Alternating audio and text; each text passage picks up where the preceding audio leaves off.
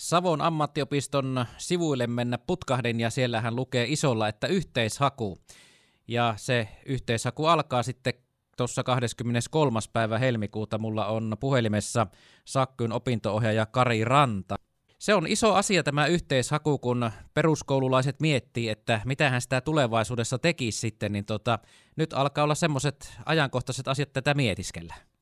Kyllä, oho, hetki lähenee tässä ja, ja tosiaan niin tuossa 23. päivä helmikuuta on se yhteishaku sitten alkaa ja silloin pitäisi viimeistään ruveta sitten olemaan ajatuksen tynkää siihen, että mihinkä sitä lähtisi peruskoulun jälkeen sitten opiskelemaan, että mikä se oma suunta mahtaisi olla.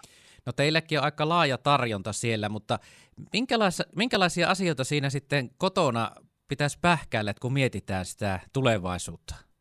Jaa, tuo on hyvä, hyvä kysymys ja tuota, niin monta näkökantaa varmasti siinä on, on että tuota, ehkä nyt tärkeä varmaan, niin jos huoltajia ajatella ja vanhempia ajatella, niin ehkä semmoinen turha paineen luominen sinne nuoren suuntaan on, on tuota, hyvä poistaa. Eli, eli tämä on yksi, yksi opiskeluvaihe tässä elämän, elämänmatkan varrella ja, ja tuota, niitä muitakin tilanteita tullut, että tämä ei ole se loppuelämän valinta, tämä alavalinta tässä vaiheessa, mutta että ehkä nyt sitten lähtee miettimään sitä, että onko, onko se nuori nuori tai hakija, niin tämmöinen enempi tämmöinen teoreettinen lukijatyyppi vai onko enempi käytännön tekijätyyppi ja, ja tuota, minkälaista asioista on kiinnostunut. Harrastukset voi antaa osvittaa myös siihen, mikä kiinnostaa. Monesti nuoret on kiinnostunut samoista ammateista kuin missä vanhemmat on tai sitten päinvastoin, että ei ainakaan niihin ammatteihin. Ja, ja, ja tuota, monet tekijät siinä vaikuttaa.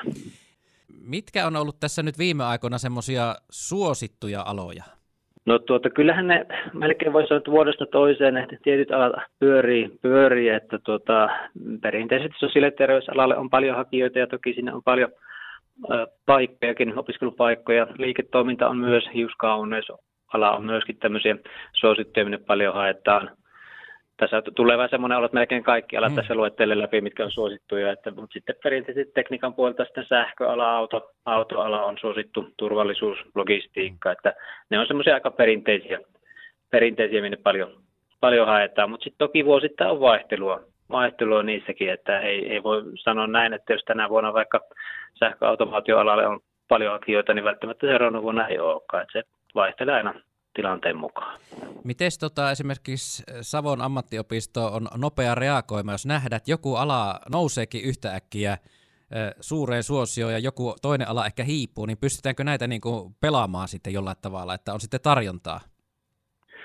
No tuota, vähän, miten tuohon nyt oikein vastaisi, vastais, mutta että ihan täysin suoraan välitöntä ei välttämättä pysty tekemään pienellä viiveellä, mutta sitten meillä on myös tuo jatkuva haku, että sitä kautta sitten mahdollisuus tarjota lisää, lisää mahdollisuuksia opintoihin, jos, jos yhteishaun kautta ei välttämättä tärppääkään mm. sitten paikkaa.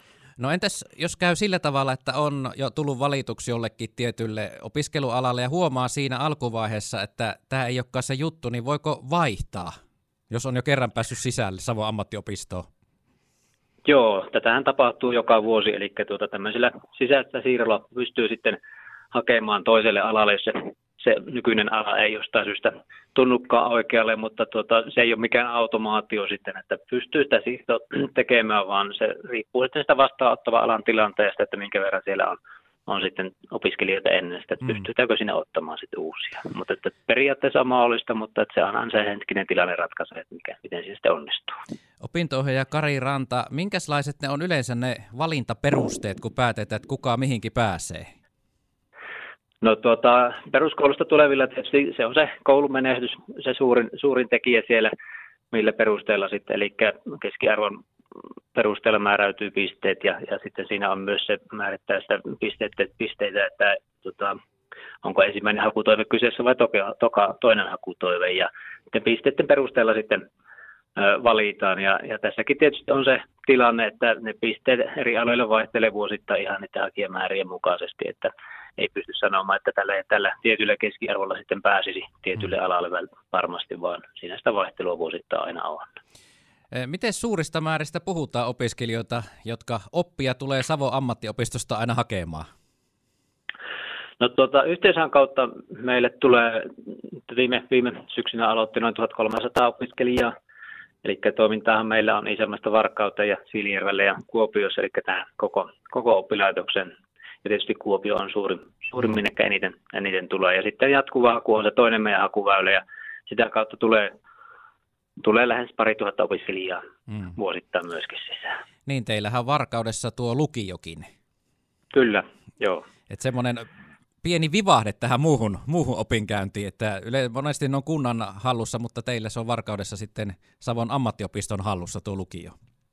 Joo, kyllä sillä tavalla ollaan, ollaan poikkeus, poikkeus kyllä, että tuota, niin, lukio on tässä meidän, meidän alla eikä ole kaupungin hmm. alaisuudessa. No mistä saa lisää tietoa nyt, että pääsee hyvään alkuun tässä ja hyvissä ajoin, että on liikkeellä niin näistä yhteishakuasioista, jos sinne teille haluaa opiskelemaan?